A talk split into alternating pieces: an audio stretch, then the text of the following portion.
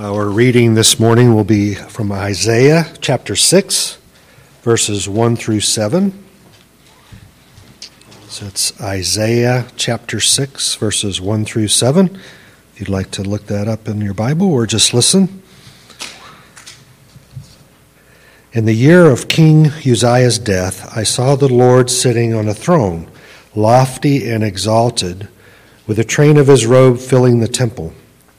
Seraphim stood above him, each having six wings. With two he covered his face, and with two he covered his feet, and with two he flew. And one called out to another and said, Holy, holy, holy is the Lord of hosts. The whole earth is full of his glory. And the foundations of the thresholds trembled at the voice of him who called out, while the temple was filling with smoke. Then I said, Woe is me, for I am ruined, because I am a man of unclean lips, and I live among a people of unclean lips. For my eyes have seen the King, the Lord of hosts. Then one of the seraphim flew to me with a burning coal in his hand, which he had taken from the altar with tongs. He touched my mouth with it and said, Behold, this has touched your lips and your iniquity is taken away, and your sin is forgiven. Let's pray. Lord, thank you for such a beautiful picture of your holiness, reminding us of who you are, our Lord and Savior, and uh, just how sinful we are, Father, just that um, uh, you are the only one that can take away our sins, our iniquity, Lord, and we praise you for it. We come here today asking that you would change us uh, through your word, through your spirit, through fellowship, and we just um, submit to you and uh, ask that you would uh, be with Steve, give him clarity in his message, in our ears to be able to hear it, Lord, and change so that we be more like your Son. In Christ's name we pray. Amen.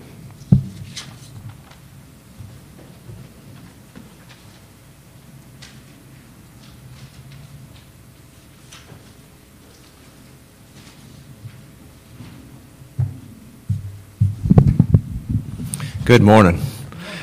Good to see every one of you here on this Lord's Day.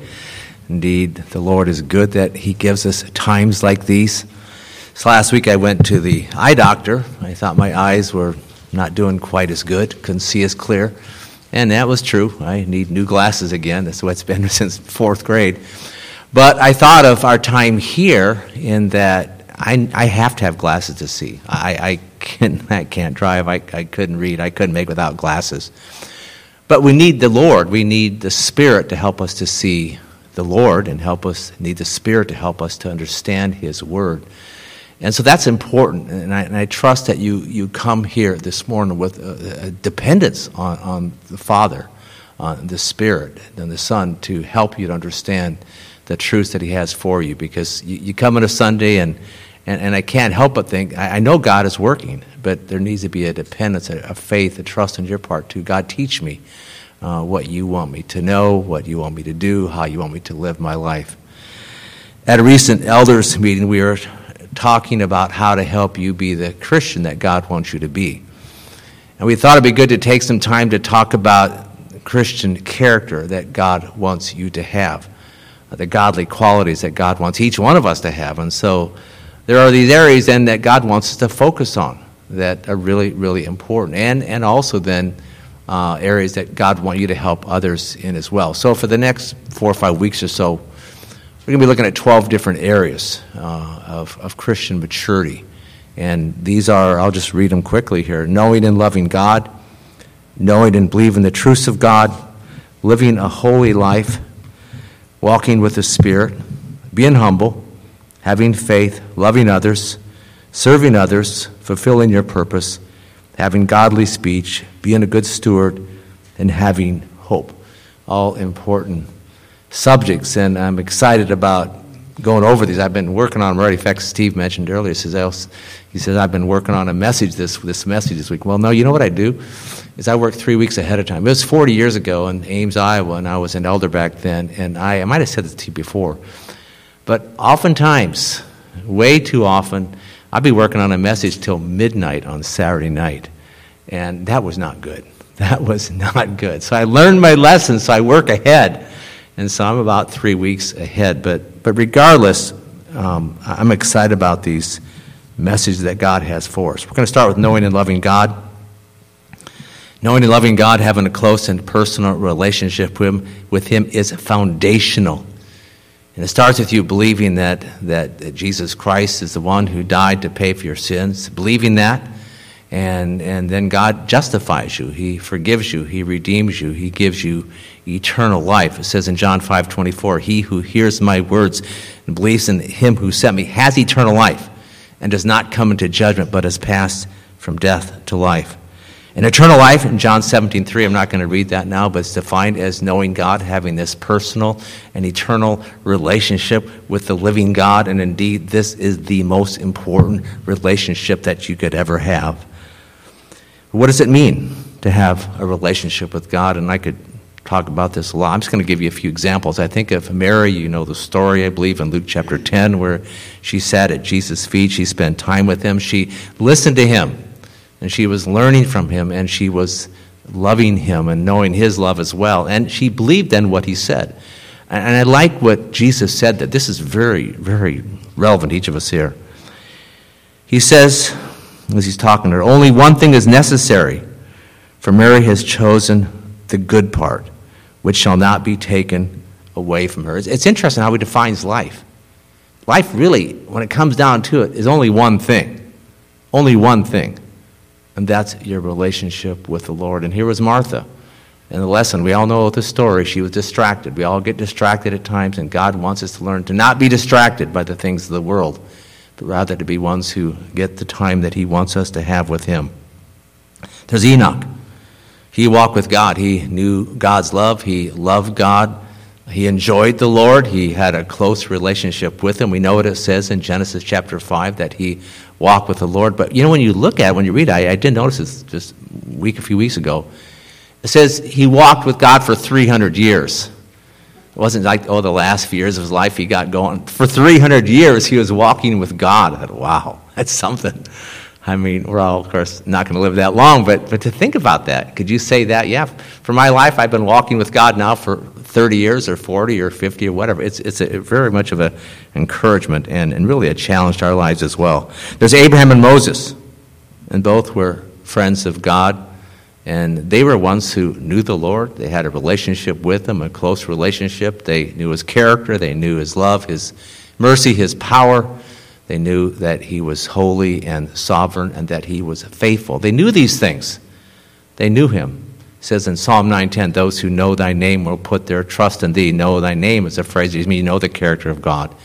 There's three, maybe there's more, but that there's three particular songs I think of. They call them songs. There's Moses' song, Exodus 15. There's Hannah's song in, in 1 Samuel 2. And there's Mary's song in Luke chapter 1. And, and when you read these songs, you see that each of these people, each of them godly, Mary, Hannah, and Moses, knew the Lord. And, and you read there about the character of God. The character of God is, is spoken of in each of these songs. So I encourage you to, to read those and be encouraged by them, be instructed by them. Now, to love God means putting Him first in our life. It means not loving the things of the world money, food, sports, clothes, whatever. Not loving the world. It's loving God and not having idols. And there's lots and lots of idols in this world. We need to be very, very careful. It means we love God with all our heart, mind, soul, and strength. We're wholehearted in our love for God. We're devoted and committed to Him. We're sold out to Him, is a way to say it. To love God means we love His Word, the Bible, and we read it. It says, Oh, how I love your law. It's my meditation all the day. That verse, how does it define loving God? Loving His Word. But more than that, if you really love His Word, you'll be thinking about it. And the ultimate is all day long. And so that's how you test yourself. If you really love the Lord, you love His Word. If you really love His Word, you're thinking about it, and not about a lot of other things. And God's Word then is the key to your relationship with the Lord. It really, really is. And when you read it, then it tells you about the Lord and how you can get to know Him, how you can walk with Him, how you can talk to Him. But I can say that for myself. There's no doubt about that, that it's the key for my relationship with God. My, my son had a friend, has a friend in Houston, and, and she's working for this group. It's a counseling thing, and it's trying to help pastors. And so my son told her that, you know, I get time with the Lord on a weekly basis and also a monthly basis extended. And he wanted, wanted to write something, so I just finished it Saturday morning. Uh, you know, just sort of a pretty long paper on my walk with the Lord. And I have to say, as I think about uh, my walk with the Lord, in fact, I read this verse today in Psalm 119. I says, I would have perished if I had not delighted in your word. I would have perished. I, I, I, can tell you this. I could not have made it through my life, the last 50 plus years of Christian, without the word of God. It's been the key. It has been the key for my life. And so, we're to read this book then, the Bible. We're to believe, we're to do what it says. And if we have a relationship with God, that means we understand that, that God is our Lord, Jesus is our Lord, that He is in charge, and we listen to Him, and we know what He says, and we do what He says. That's what we understand. We also, that song uh, we just sang had two keys to it trust and obey. And so I just said here that we need to obey Him, and to trust Him, we need to do that as well. To love God means we have faith in God, depending on Him to meet our needs. It means we rely on Him through thick and thin. It means we, we, we, we trust Him we trust him. We believe his promises. We believe that he will lead us. We believe that he'll give us all that we need. So there's two main elements when you think about your relationship with God, this trust and obedience, and it all, of course, then all relates to the word of God. The most important aspect of loving God is, of course, worshiping God. That means we praise him. That means we exalt him. That means we love him by our words. We love him by what we say, by what we do. And we are ones then who are thankful to him. Turn to Psalm 9. Psalm 9. There's so many verses I could have picked here to talk about praise because you think about the book of Psalms, and one of the main themes of Psalms is this area of praise. Psalm 9, verses 1 and 2 sums it up well. It says, I'll give thanks to the Lord with all my heart. I will tell of all your wonders. I'll be glad and exult in you. I will sing praise to your name, O Most High. And, and three of those points, there's, three, there's four points there. Three are really about this worship. I will give thanks to the Lord with all my heart. Next verse, I'll be glad and exult in you. And thirdly, I will sing praise to your name, O Most High. This is what God wants. God wants each of us to be ones who are, are worshiping Him by praising Him. I like what it says in Psalm 69. It says, um, I will praise the name of God with song and glorify Him with thanksgiving. That's what God wants us to be doing. Philippians 3:10, Paul says, "I want to know Christ." And I've mentioned this phrase in the past, and like Paul then we should be ones who want to grow in our relationship with the Lord. We should want to know him, and that's what he wants for us every day of the week. Whatever you're going through, this is what he wants to to know him and to grow in this relationship with him and of course with the Father and the Spirit as well. We talked about this. We talk about your relationship with God. It's with the triune God. And I don't know how each of you process your relationship with God relative to the Trinity, but it's an important thing to think about.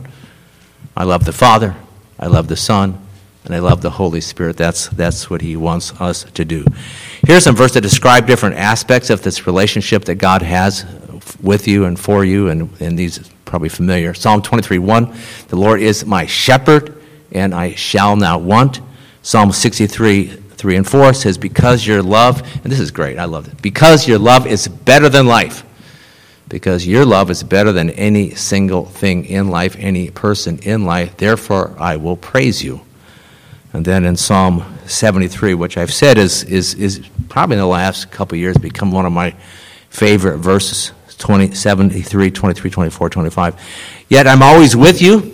That's the first point. You always hold me by my right hand. That's point two. Number three, you, you guide me with your counsel, and for then, afterwards, you'll take me to glory.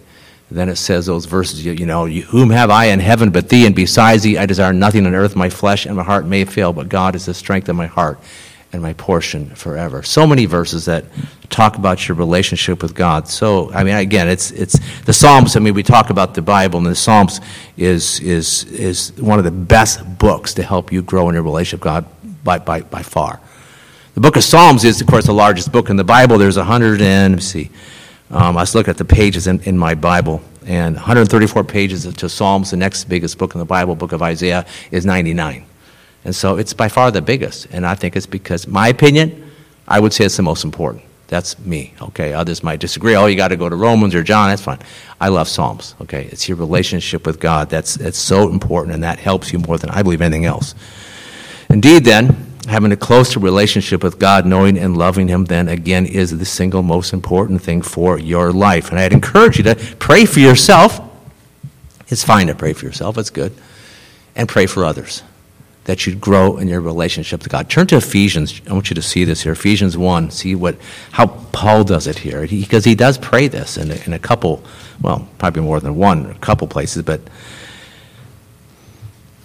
verse 16. Well, sorry, 15. Ephesians 1:15 For this reason I too having heard of the faith in the Lord Jesus which exists among you and your love for all the saints do not cease giving thanks for you while making mention of you in my prayers that the God of our Lord Jesus Christ the Father of glory may give to you a spirit of wisdom and of revelation in the knowledge of him. So that's what he's praying. I'm praying that they grow in their relationship with him, their knowledge, not just head knowledge but heart knowledge. That's, that's, that's what he's saying. Turn to um, Ephesians, um, Ephesians 3. The, these, I should probably teach in this some. These are so, boy, they're just powerful. 14, 3, 3 14. For this reason I bow my knees before the Father, from whom every family in heaven and earth derives its name, that he would grant you, according to the riches of his glory, to be strengthened with power through his Spirit in the inner man. Talk about loaded phrase.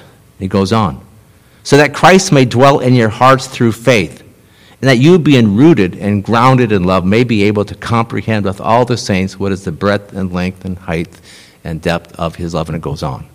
Really good. Boy, that's pray that for yourself and pray that for others. But again, that, that's, that's, I believe, one of the most important things to pray for. You're praying for people that you know, your loved ones, or family members, or people in the church, or others.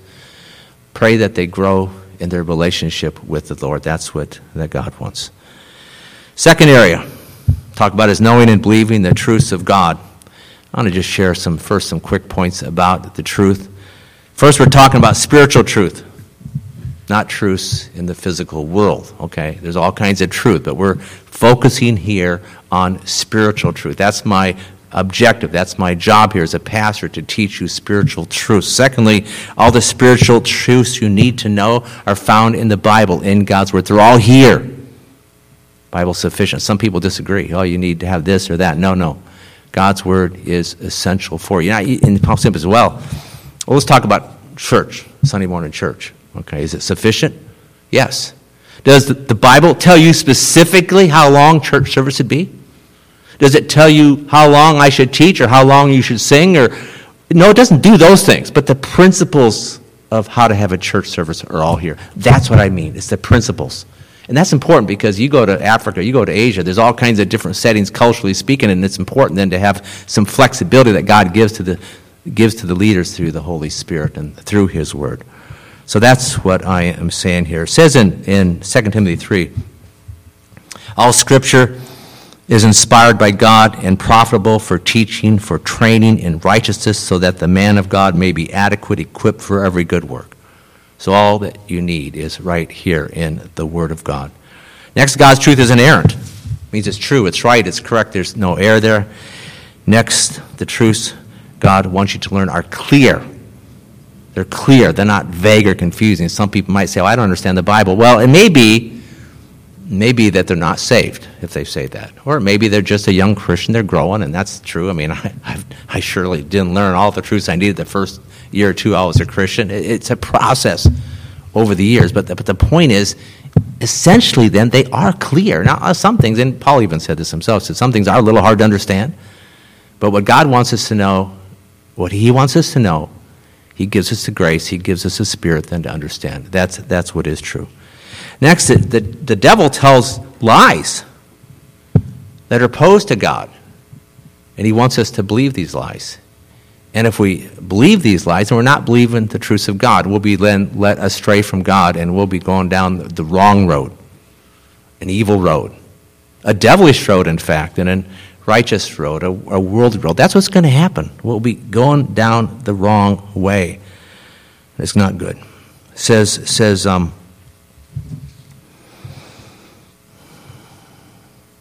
let's turn here. If you're in Ephesians 4, we're right there. Ephesians 4:14 As a result, we are no longer to be children tossed here and there by waves and carried about by every wind of doctrine, by the trickery of men, by craftiness and deceitful scheming. You don't understand. I don't. Well, maybe I shouldn't say it that strongly. I don't think you really truly understand how bad it is out in the world and how the devil messes with the truth of God all over. It really is not good. I, I, get a newsletter every week, and, and one of the, there's different authors in this newsletter, but one of them writes about the apostasy in the church. And it's just, it's sick. It's bad. It's, it's terrible. It's just, I mean, we got problems in this country, right? Right? You know that. You know one of the main reasons we have problems? You don't have good churches teaching the truth. That's it. You don't have good pastors teaching the truth. You can have bad churches if the pastors aren't teaching the truth. They got to teach you. That's one of the main. I'd say, if you want to say, why, why, why we have problems? That's in the top two or three reasons right there. You know, I would talk about parents too in those top two or three. There's, there's different reasons at church, at parents, why we have problems. Next, God wants us to know His truth and live by His truth, and then we'll be set free from sin, from evil, from the snares of the devil. You know the verse John 8 32. You shall know the truth, and the truth shall set you free. If you have problems with sin, it's because you probably don't know the truth like you need to know it and aren't then applying it to your life. Next, the church is the body of Christ. It's the pillar and support of the truth. And the church, then, this relates to what I just said about problems in our country. The church is to know and understand the truth. Again, this truth doesn't come from other places. It's, the church is to be sharing, speaking forth the truth. It's to know and understand and to teach the truth.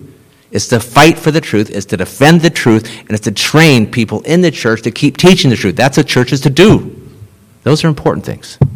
And the church in general in our world is failing in some of those things. But church Christian lives by the truths of God.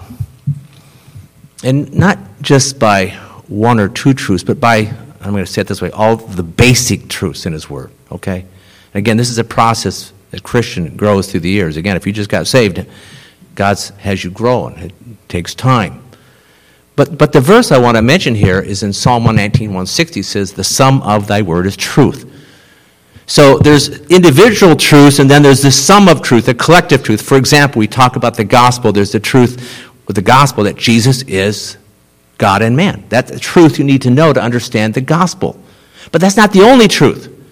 You need to know the truth about man being sin, sinful and man being spiritually dead. You need to know the truth of, of Christ and dying for your sins. And, okay, what does it mean when, when God justifies it? There's a lot of truths. And the point is, with the gospel alone, the sum of thy truth, of all these different particular truths, is what God wants you to know. And so that's important. We talk about individual truth, and you talk about the collective truth, but the sum of thy word is truth. And a lot of people, they take things out of context. We as Christians must see the larger picture when it comes to truth. Finally, Jesus Christ embodied the truth of God by his words and by his, by his works. We know this. Jesus always spoke the truth, and his life, his character, his actions always displayed the truth. John 1 14. Well, I won't read, you can go there 14 to 18. But one of the phrases there says, says, grace and truth were realized through Jesus Christ. Which would have been, I mean, can you imagine being there? I, am sure you've all thought about this. Being there with Christ and he's walking around teaching, you see his life, everything, everything he said and did was a display of the truth of God. That, that's, that's what happened. It's truly, truly amazing. What are the basic truths of the Bible? The truths you need to know. Turn to Ephesians. We're still in Ephesians. Huh? Ephesians 4. You the kind that leave your Bible open, it's still right there. it's still right here. Ephesians 4, verse 4 to 6. I've, I've read this before. And hopefully, sometimes I, I, I, keep reading things because I want to make sure that it's really in your mind, and repetition is helpful to do that. Verse 4 There is one body, one spirit, just you are called and one hope of your calling, one Lord, one faith, one baptism, one God and Father of all, who is over all and through all and in all. There's seven specific truths that I want to go there. And again, I'm not talking, you know, what are the truths of the Bible? Oh, there's lots of truths. I just say I believe these are very key, these seven plus one more, which I'll mention later. So you need to know the truth. And, and, and we first read about one body. What's one body referring to? It's referring to the body of Christ. It's referring to the church. That's what we're saying. You need to know that the church was chosen by God before the foundation of the world. You need to know, as we just said here, it's the body of Christ. You need to know that the church is to be loving and holy. You need to know the purpose of the church. Preach the gospel to all the nations, Matthew 24, 14. Make disciples of all the nations, Matthew 28, 19, and 20. Need to know that the elders are to lead the church. That's 1 Timothy 3, Titus 1. You need to know that Christ is coming back. We're going to get brand new glorified bodies, the church. That's in 1 Corinthians 15, 1 Thess, four other places. So, all these truths that are important. Then there's the Holy Spirit. This is the next one. There's one body and one Spirit. And the Holy Spirit, He is God. He indwells, He seals every believer. And, and this is what He does. And I'm, again, I'm summarizing. I could give you eight verses or seven or eight verses on the next points. He sanctifies us. That is, He makes us holy. He teaches us. This is John 14, John 16. He empowers us to do His will. He comforts us. He encourages us. This is John 14, 16, and 17. He comforts us. He encourages us. And He has fellowship with us. That's 2 Corinthians 13, 14. All this is what God wants for you, the Spirit. And what else does He do? He gives spiritual gifts to believers. 1 Corinthians chapter 12. He leads you and he helps you to pray. That's Romans 8. All these things. This is this is powerful. I just went through what nine different areas here, the spirit. And so for your life as a Christian, each one of these are important. Each one is vital, your relationship with the Spirit. I'm not going to go there now, but Galatians 5, 16 to 18, really Galatians 5 to the end of the chapter, really talks probably more about the Spirit than any other section of Scripture. There's a lot there said about the Spirit. That is particularly his, his role. Next, there's one hope. We've talked about this a lot. It means you have a future. You have a home in heaven. Do you think about that? You all have your place you're going back to today, right? Going back to your place and hanging out there and resting up. Might watch the game tonight. You know, you have your home. You got a home in heaven. That's important. Jesus is there. You go there, you'll be with Jesus, you'll be with all the believers. That's wonderful. I mean, all of you here know somebody who has passed away, right? In your lifetime? That who's a believer? This is where they're at. You need to think about this. This is, this is, this is important. This is really important to understand this, this truth. You know, we, I'm going to give you two words here grief and gladness. And somebody you know passes away. And some believers are sort of overwhelmed by grief. And some of that, that, I understand that. But I really think that what should dominate our hearts with the passing, I mean, I'm not saying it right away, I know there's a process, I understand all this, is gladness. Yes, you're grieving because this person is gone for you, but you're really glad they're with the Lord, and you're also glad because you know you'll be with them someday and forever, and this life is short. Okay, I, I, I will preach this strongly. Is grieve, but don't grieve too much. Let your gladness for the person and the gladness that you're going to be with the Lord and the gladness that you're going to be with that person forever overwhelm your heart. That's what God wants you to understand. In fact, I'll just say this really quickly. I wasn't planning to, but it was, it was 30, 31 years ago, February 5th, 1972. My, my wife's mother passed away. She had a stroke on a Tuesday. She died on a Wednesday evening. And it was quite sudden. Again, she was just 72 at that time. And, but, but the thing about Marcia that I, I, was sort of surprised. Her father died 18 months later, August 25th of 73, 93 rather, is, is that, that she was grieving, but not too much. God had put in her heart this hope that God wants us all to have, and she knew she'd be with him again. She knew that. In fact, her father had just gotten saved a few years before that, not too long. So it was encouraging to see her heart, and that's what God wants for us to be ones to, to be grieving, yes, but more so to be ones who are glad. Knowing we have this hope, no one will be with the believers in the future, no one will have a glorified body, and knowing that someday, and people don't talk about this much, if you come with us, come to our Wednesday meeting, you'll see this on prophecy, is that we're going through Isaiah. And, and, and one of the main prophetic elements of Isaiah is the future coming kingdom. It has so much in there about the millennial kingdom and the future kingdom, and we are going to be there, and we'll be worshiping and serving the Lord like never before, and freely so, and excitedly, and joyfully, and powerfully. It'll be indeed a, a wonderful time. There's one Lord. This is Jesus Christ, of course, and God wants you to understand the truths about Jesus Christ that He is God and man, number one. And secondly, that He is your creator. Jesus made you. I mean, we can talk about the Trinity, all that, you know, but there's verses, Colossians 1, about Christ made you, made everyone, everything in this world. We understand that, that Christ is the Lord. That means He's in charge. That means He's sovereign. That He controls things over all. We understand that He is the Savior. He's the one who died to pay for our sins. We understand that He is the judge and he will judge every person. I mean, this is important. I was reading Psalm 9 today in my quiet time. Boy, it's really good about God judging the nations and gives me comfort as I look out at the evils in the world. God will judge, Christ will judge, and finally, then Christ is the king. He's the king. He's coming back to reign over this world. So, so encouraging. There's, there's one faith. He's referring to, to God's word. It's what we call the Bible. I said before, it's inerrant. Inerrant inerrant is just a word that means God's word is in its original text is without error. Without error in the original manuscripts. And, and even if you look at, you know, I've used a New American, you might use something similar. You look at that, and there's very minor, minor points. But about every Bible you look at, you know, in this world that's translated is pretty good. Excellent, I'd say. And there's not much deviation or variation from one to another.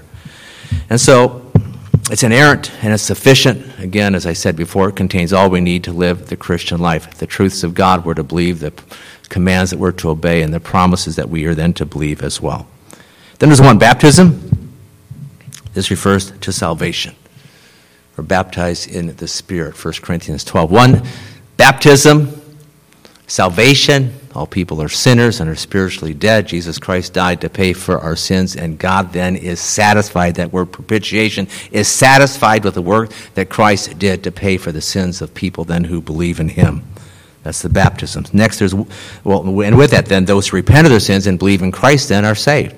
So we talk about baptism. It's, it's what God does for us and our response. We believe in Him, we trust in Him, we come, become then children of God. We're saved, we're forgiven, and we're redeemed, and and, and God's Spirit then comes in us, and then soon enough, then He will take us home to heaven. That's what's going to happen. Finally, there's one God and Father. This is referring, of course, to God the Father.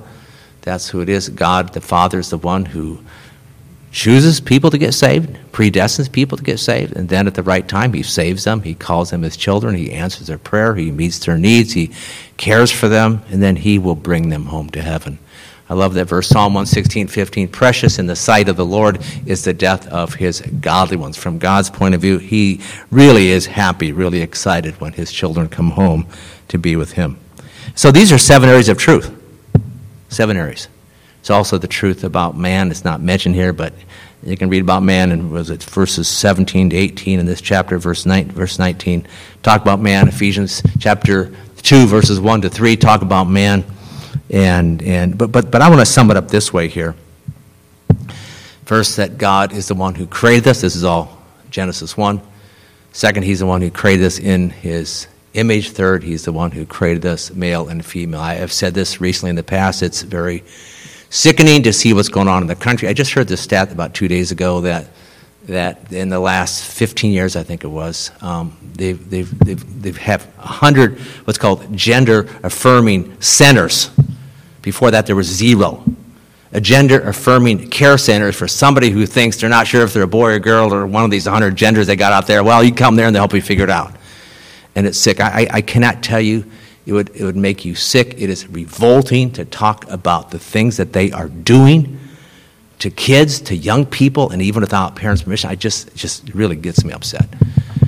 Because the truth here, they're made male and female only two, two genders, XY, XX. That's it. That's the science.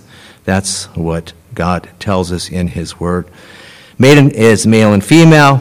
We've all, of course, sinned against God, which results in death, and those who put their trust in Christ are saved, will be in heaven. Those who don't put their trust in Christ aren't saved and will go to hell. That is the truth, simply said about man. So there's these eight areas of truth that are, are found in, in, in, in, in, in God's Word. And, and really, you find these eight areas of truth that I just mentioned Ephesians 4, 4 to 6, and Ephesians 2. You find them in most church doctrinal statements. This is, this is what they focus on. It's very, you read through doctrinal statements, and this is what they concentrate on because these are basic areas that I've talked about here. And they're ones then that are, are, are basic and they're foundational and necessary for the growth of the church and the growth of every, every person.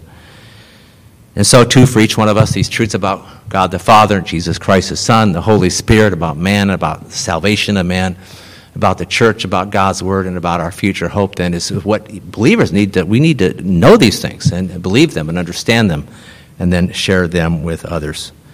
And, and knowing these truths will help you have a biblical word, worldview. It's a, it's a phrase people use. It just means you are looking at the world from, from, from God's point of view, from the Bible's point of view. That's what it means.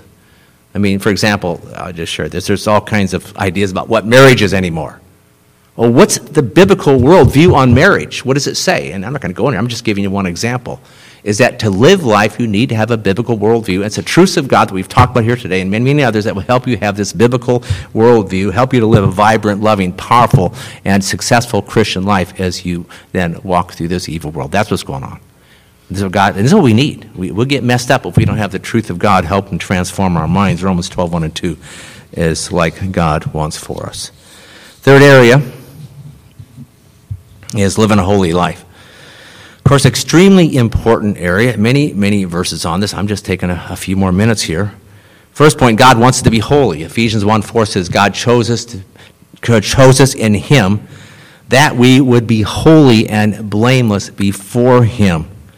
And, and what we see here, this is what I take from this verse, is that one of, if not the primary objective of God for us, is that we are ones who are holy. Okay? Because it said he chose us, and he said he could have chose us for a lot of things. Oh, to go to heaven or do this. He chose us to be holy. That's the first thing it says. That's why I believe it's priority. He chose to be holy. We, we understand that, that, that in the text, and Paul did this a lot, he would call the believers saints.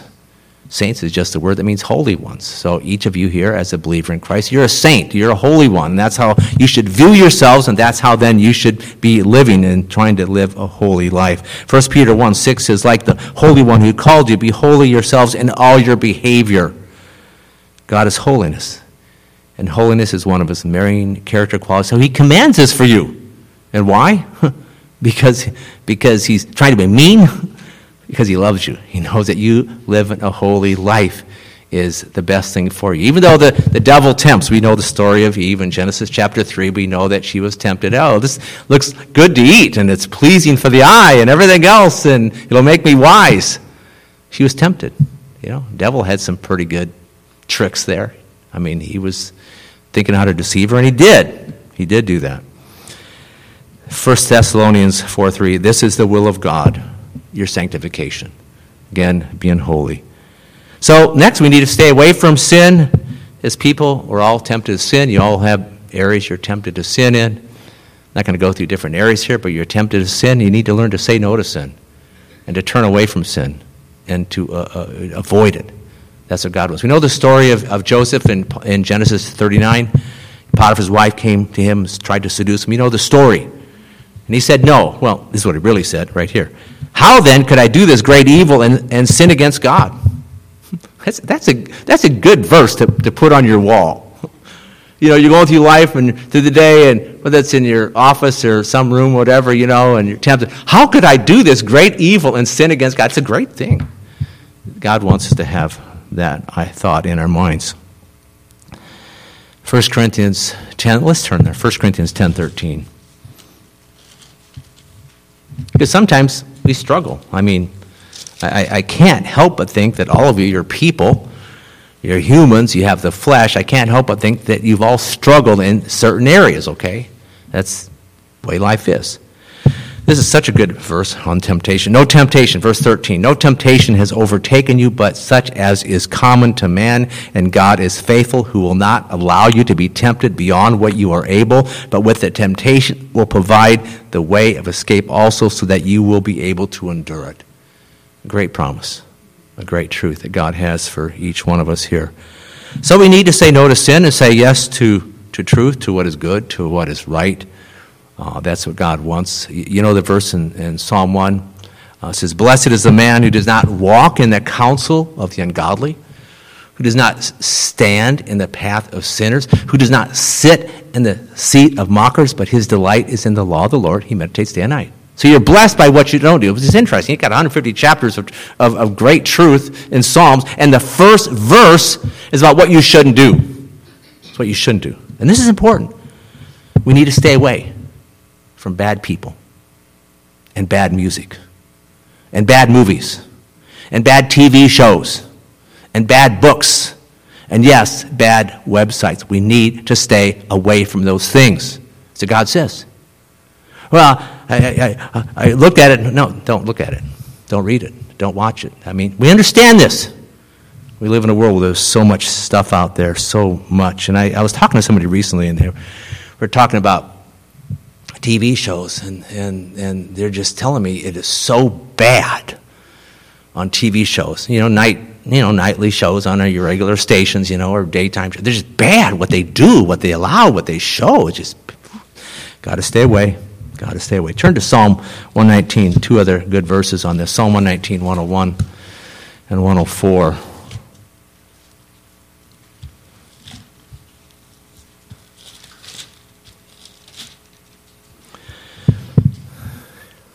Psalm 119, 101.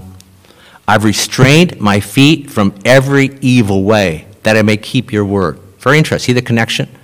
One reason we stay away from bad things is so we can do what God wants us to do, what's in His Word. Then 104, from your precepts I get understanding, therefore I hate every false way. And so you see that some ways you could say 104 precedes 101, okay?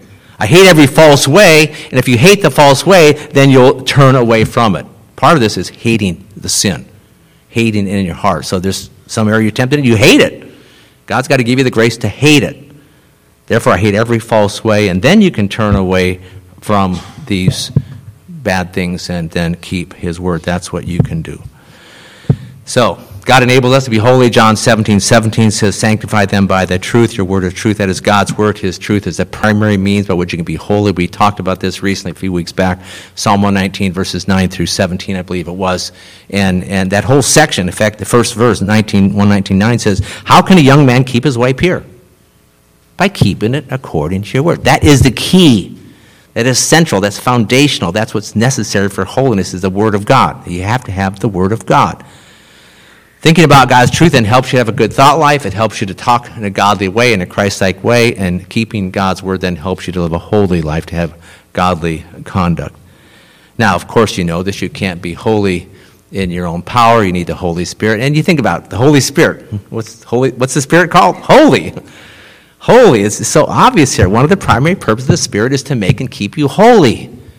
And so it's by the Word of God and by the Spirit of God, the true primary means by which you can be. Oh, and there's other things too. We could say, you know, you don't need to be in fellowship, and you know, there's different things you can do. But primarily speaking, foundationally speaking, it's the Word and and the Spirit that then keeps you holy.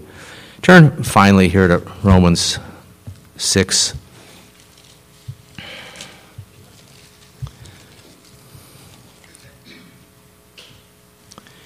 In Romans 6, uh, I've often thought in the last year that I really need to go through this chapter.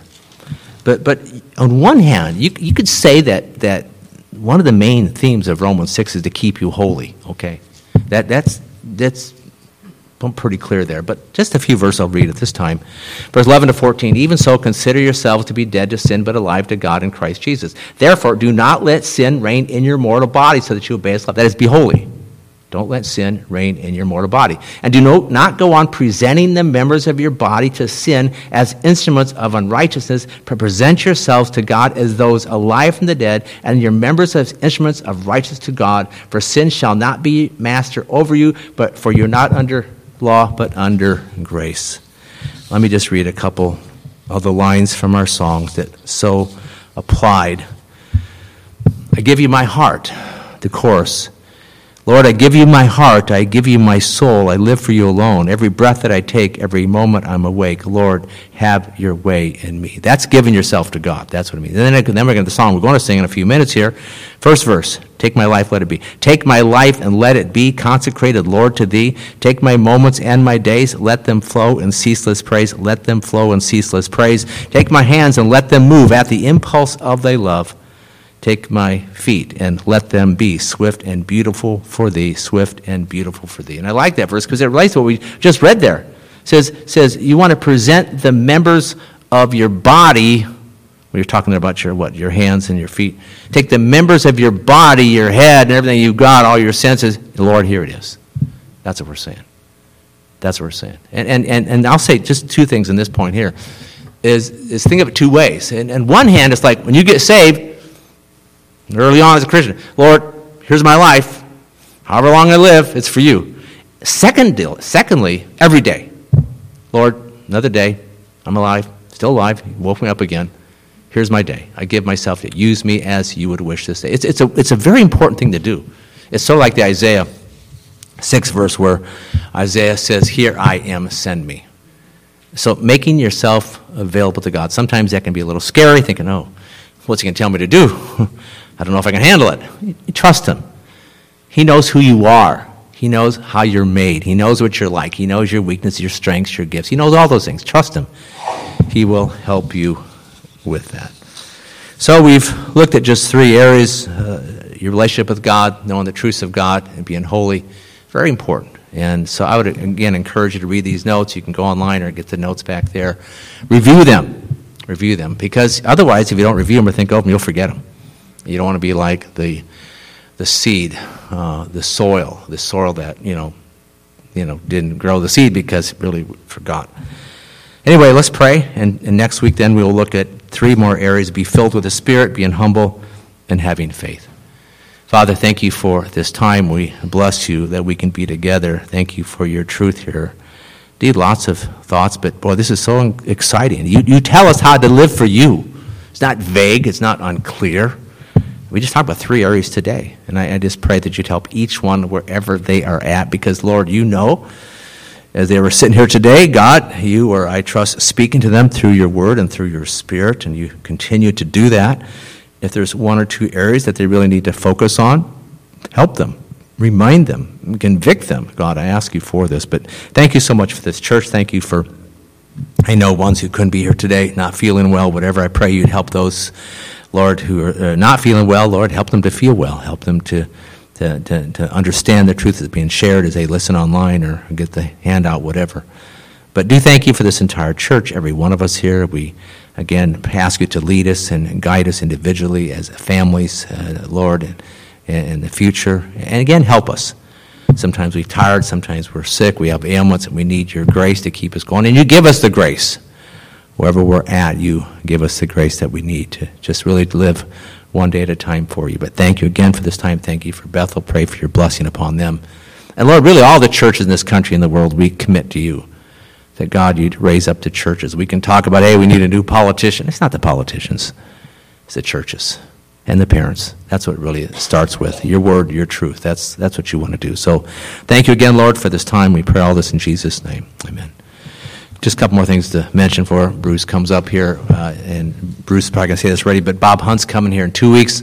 Uh, he works for Zion's Hope, and his message on the collapse of a nation, looking at, I believe, Isaiah 9 and 10, which I think is quite appropriate. That There's no doubt, I, I read this more and more online, uh, people writing books or people talking, the nation is collapsing before our very eyes. It's sad to say. And I could spend a lot of time talking about this too. He's going to take a message and talk about it from God's point of view, from the Israelites' point of view, and then go from there. And one more thing is, is um, I just I've ordered I don't know how many boxes of 500, but the blog cards, and I Marcia put a bunch more back there. And I just want to say this is that Marcia and I we don't typically hand out tracts. Uh, we hand out blog cards. We do it a lot. I'm not trying to say anything. We just we do it because hey, this is a help people. You know, if she goes to Walmart, she'll be handing out cards. She'll come back with stories. You know, I'll go to my doctor and I'll hand out blog cards. You know, I mean that, that, that that's that's what we do. It's just good to give them out, or sometimes mail them to friends. Um, you know, or you know, we have our customer service calls. I'm not sure if you have customer service calls. I mean, about always talking to somebody from the Philippines or wherever. You know, hey, we want to give you this blog site here in Marshall. My husband wrote. It's really good. so I just want to say that it, it's it's irrelevant and the last two articles, or posts rather, on the new body. It's really, really relevant. And keep praying because God helps me to, you know, to write those things. But, but I just want to say that you can use those as a tool. Take as many as you want. I'll print more. They're really cheap. I mean, I get a pretty good deal on them. And so, anyway, that's it. Thank you.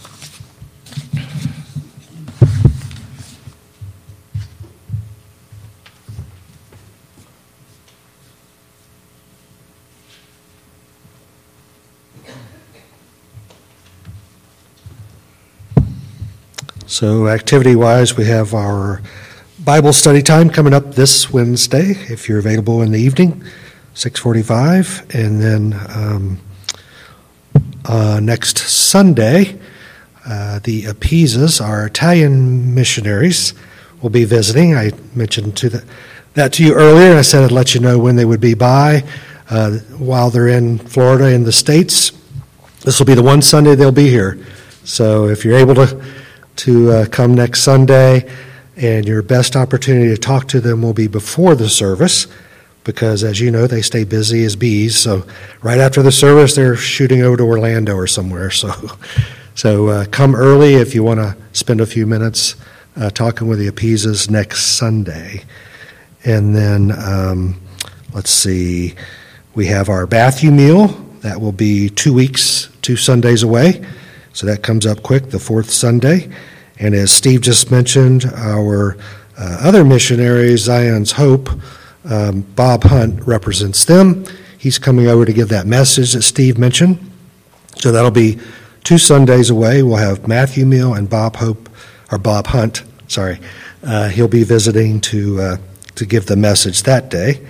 And then March the 4th is the ladies' brunch and fellowship. So uh, a lot coming up in the next weeks, so put that on your schedule.